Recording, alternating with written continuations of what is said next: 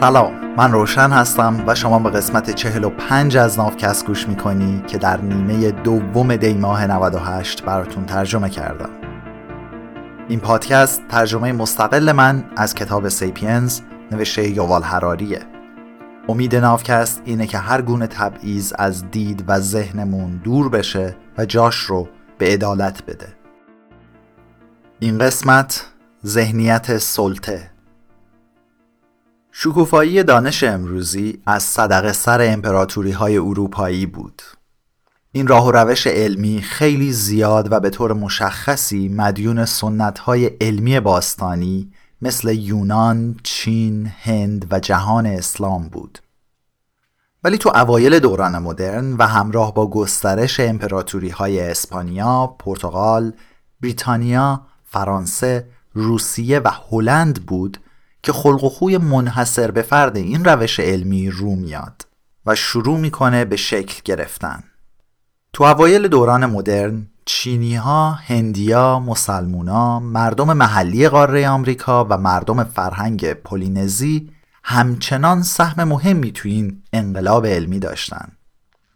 کارل مارکس و آدام اسمیت نوع نگرش اقتصاددان‌های مسلمان رو بررسی میکردن، روش‌های پیشگامانه درمانی پزشکای بومی قاره آمریکا سر از کتب پزشکی انگلیسی درآورد و اطلاعات جمع‌آوری شده از خبررسون‌های پولینزیایی مردم شناسی غربی رو زیر و زبر کرد. اون عده‌ای که این بیشمار اکتشافات علمی رو جمع می‌کردن و انطباقشون می‌دادن و وسط همین کارا رشته‌های مختلف علمی رو هم از دل همین تحقیقات در می‌آوردن، قریب به اتفاق تا اواسط سده 20 از نخبگان متفکر و حاکم در امپراتوری‌های عالمگیر اروپایی بودند.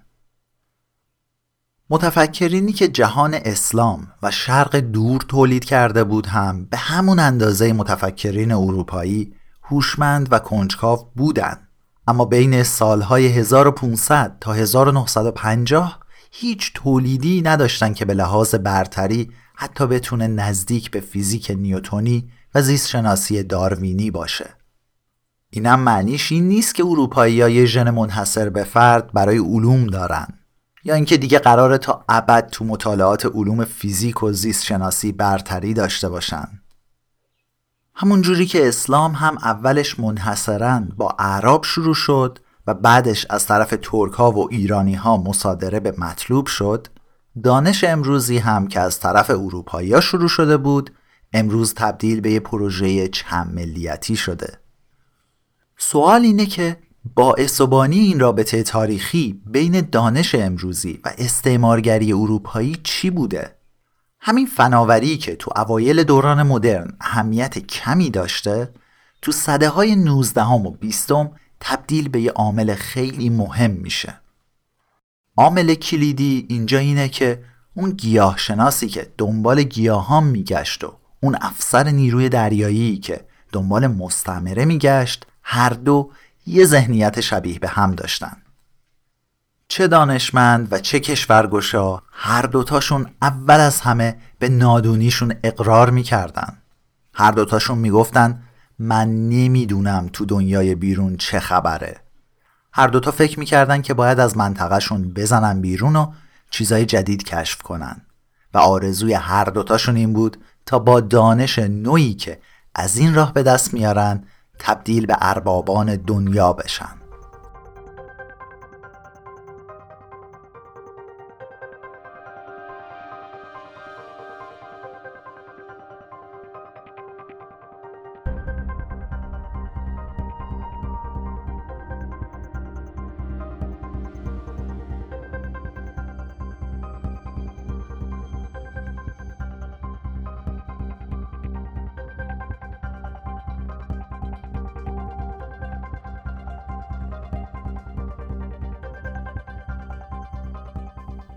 کلاً استعمار اروپا شبیه به هیچ کدوم یکی از پروژه های استعماری دیگه توی تاریخ نبود.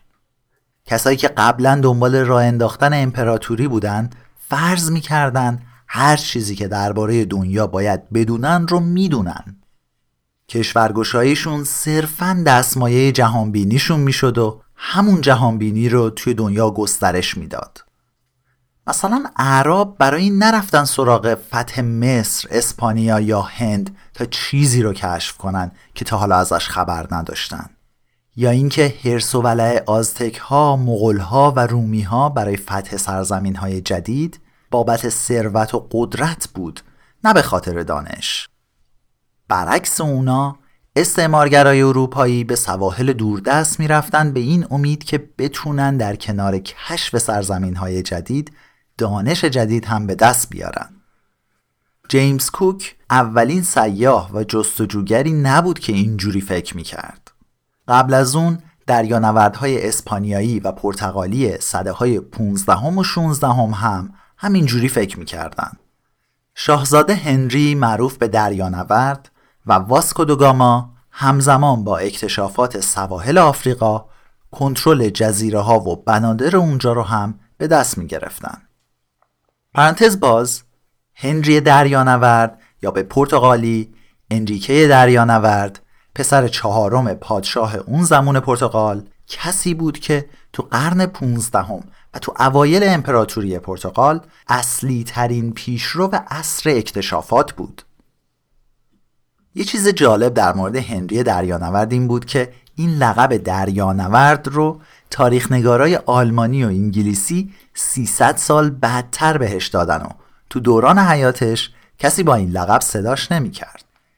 اسم واسکو دا گاما هم ممکنه برات آشنا باشه. ایشون هم یه دریانورد پرتغالی بود و اولین اروپایی بود که از راه دریا به هند رسید. باز کردن همچین راهی از دریا برای استعمار پرتغالیا خیلی مهم بود، چون تقریباً تا 100 سال بعد بدون هیچ رقیبی ادویه هند رو به اروپا صادر می‌کردن. راستش ظاهراً به شدت هم آدم خونریز و بیرحمی بوده و کلاً اینطوری و با انداختن ترس توی دلشون سعی می‌کرده طرف‌های مقابلش رو مغلوب کنه. پرانتز بسته.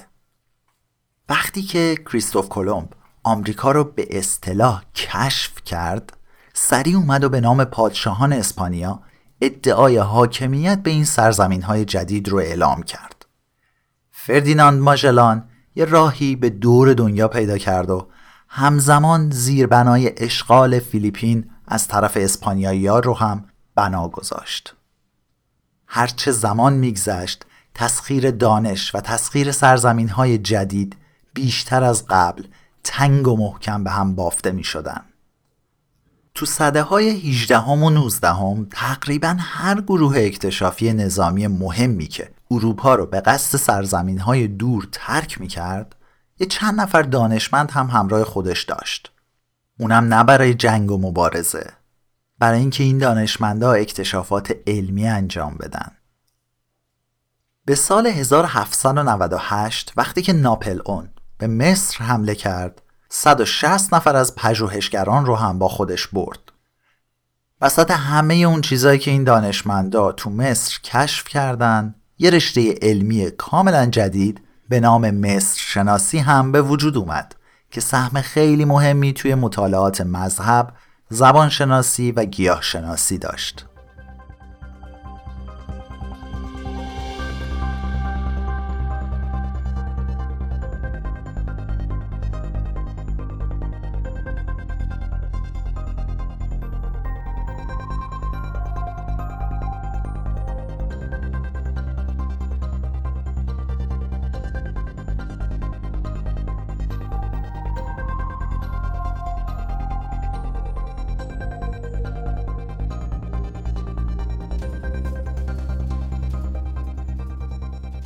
نیروی دریایی سلطنتی انگلستان در سال 1831 کشتی جنگی HMS Beagle رو برای نقشه برداری از سواحل آمریکای جنوبی، جزایر فالکلند و جزایر گالاپاگوس به اونجا فرستاد.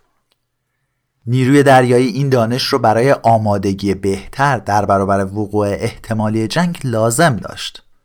ناخدای کشتی که خودش هم یه دانشمند آماتور بود، تصمیم گرفت تا یه زمینشناس رو هم به این گروه اعزامی اضافه کنه تا اگه سر راهشون به ساختارهای زمینشناسی برخوردن، یکی باشه تا اونا رو مطالعه کنه.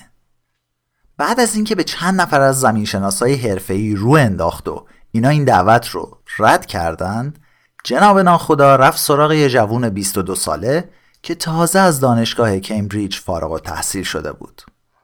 چارلز داروین درس خونده بود تا کشیش کلیسای انگلستان بشه، اما به زمین شناسی و علوم طبیعی بیشتر از کتاب مقدس علاقه داشت. برای همین دو دستی این موقعیت رو چسبید و خب بعد از این هم شد آنچه که شد. تو این سفر ناخدای کشتی وقتش رو صرف کشیدن نقشه های نظامی می کرد. از اون طرف هم داروین داشت به افکارش نظم می داد و داده های تجربی رو جمع می کرد که نهایتاً تبدیل به نظریه علمی تکامل شدن. روز 20 جولای 1969 نیل آرمسترانگ و باز آلدرین روی سطح ماه فرود اومدن. فضانوردای آپولو 11 تو ماه‌های منتهی به این سفر توی صحرای دور افتاده شبیه به ماه تو غرب ایالات متحده آموزش می‌دیدن که این منطقه هم محل سکونت تعدادی از جوامع بومی آمریکا بود. حالا یه داستان یا افسانه‌ای هم در مورد ملاقات این فضانوردا با یکی از مردم محلی وجود داره که از این قراره. یه روزی که فضانوردا داشتن تمرین می‌کردن، به یکی از پیرمردای محلی برمیخورن. ایشون ازشون میپرسه که اینجا دارن چی کار میکنن. اینا هم جواب دادن که اعضای یه تیم اکتشافی هستن که قراره به زودی برای کاوش به سطح ماه برن. همین که این پیرمرد این حرفا رو شنید، یه چند میزان سکوت کرد. بعدش از فضانوردا خواست یه لطفی براش بکنن. فضانوردا هم بهش گفتن که بفرما. پیرمرد هم گفت خب مردم قبیله من اعتقاد دارن که ارواح مقدس روی ماه زندگی میکنن. میخواستم ببینم اگه بشه شما یه پیغام خیلی مهمی رو از طرف مردم من به اونا برسونین. فضانوردا هم ازش پرسیدن که پیغامت چیه؟ این آقا هم یه حرفایی رو به زبون قبیله خودش گفت. بعدش هم از فضانوردا خواست که چند بار پشت سر هم این پیغام رو تکرار کنن تا کامل از بر بشن. فضانوردا ازش پرسیدن که خب این معنیش چی میشه؟ پیرمرد جواب داد که معنیشو نمیتونم بگم. این یه رازیه که فقط قبیله ما و ارواح روی ماه اجازه دارن بدونن. وقتی که فضانوردا برگشتن به قرارگاهشون، گشتن تا بالاخره یه نفر رو پیدا کردن که زبون اون قبیله رو بلد بود. بعد ازش خواستن تا این پیغام سری رو براشون ترجمه کنه. وقتی اون چیزی رو که حفظ کرده بودن برای مترجم تکرار کردن، مترجم شروع کرد به قهقه زدن و غش و ضعف رفتن. بعد از اینکه آروم شد، فضانوردا ازش پرسیدن که حالا معنی این پیغام چی بود؟ مترجم بهشون گفت این پیغامی که شما با این دقت حفظ کردین میگه یک کلمه از حرف این آدما رو باور نکنین. اینا اومدن زمینای شما رو بدزدن. این پایان قسمت 45 از ناوکست بود. حالا منم یک کلمه از حرف اینا رو باور نمی کنم. از وقتی که برای گوش دادن به ناوکست گذاشتی بی نهایت ممنونم. کوتاهیامون رو به ما ببخش. بسیار متشکرم که ناوکست و بقیه پادکست های ایرانی رو به دوستات معرفی میکنی و تو گسترش فرهنگ شنیدن پادکست شونه به شونه ما تلاش میکنی تا کسی تنها نمونه. ناوکست رو من، روشن، به همراه کریشنا به گوش شما میرسونیم و تا به زودی.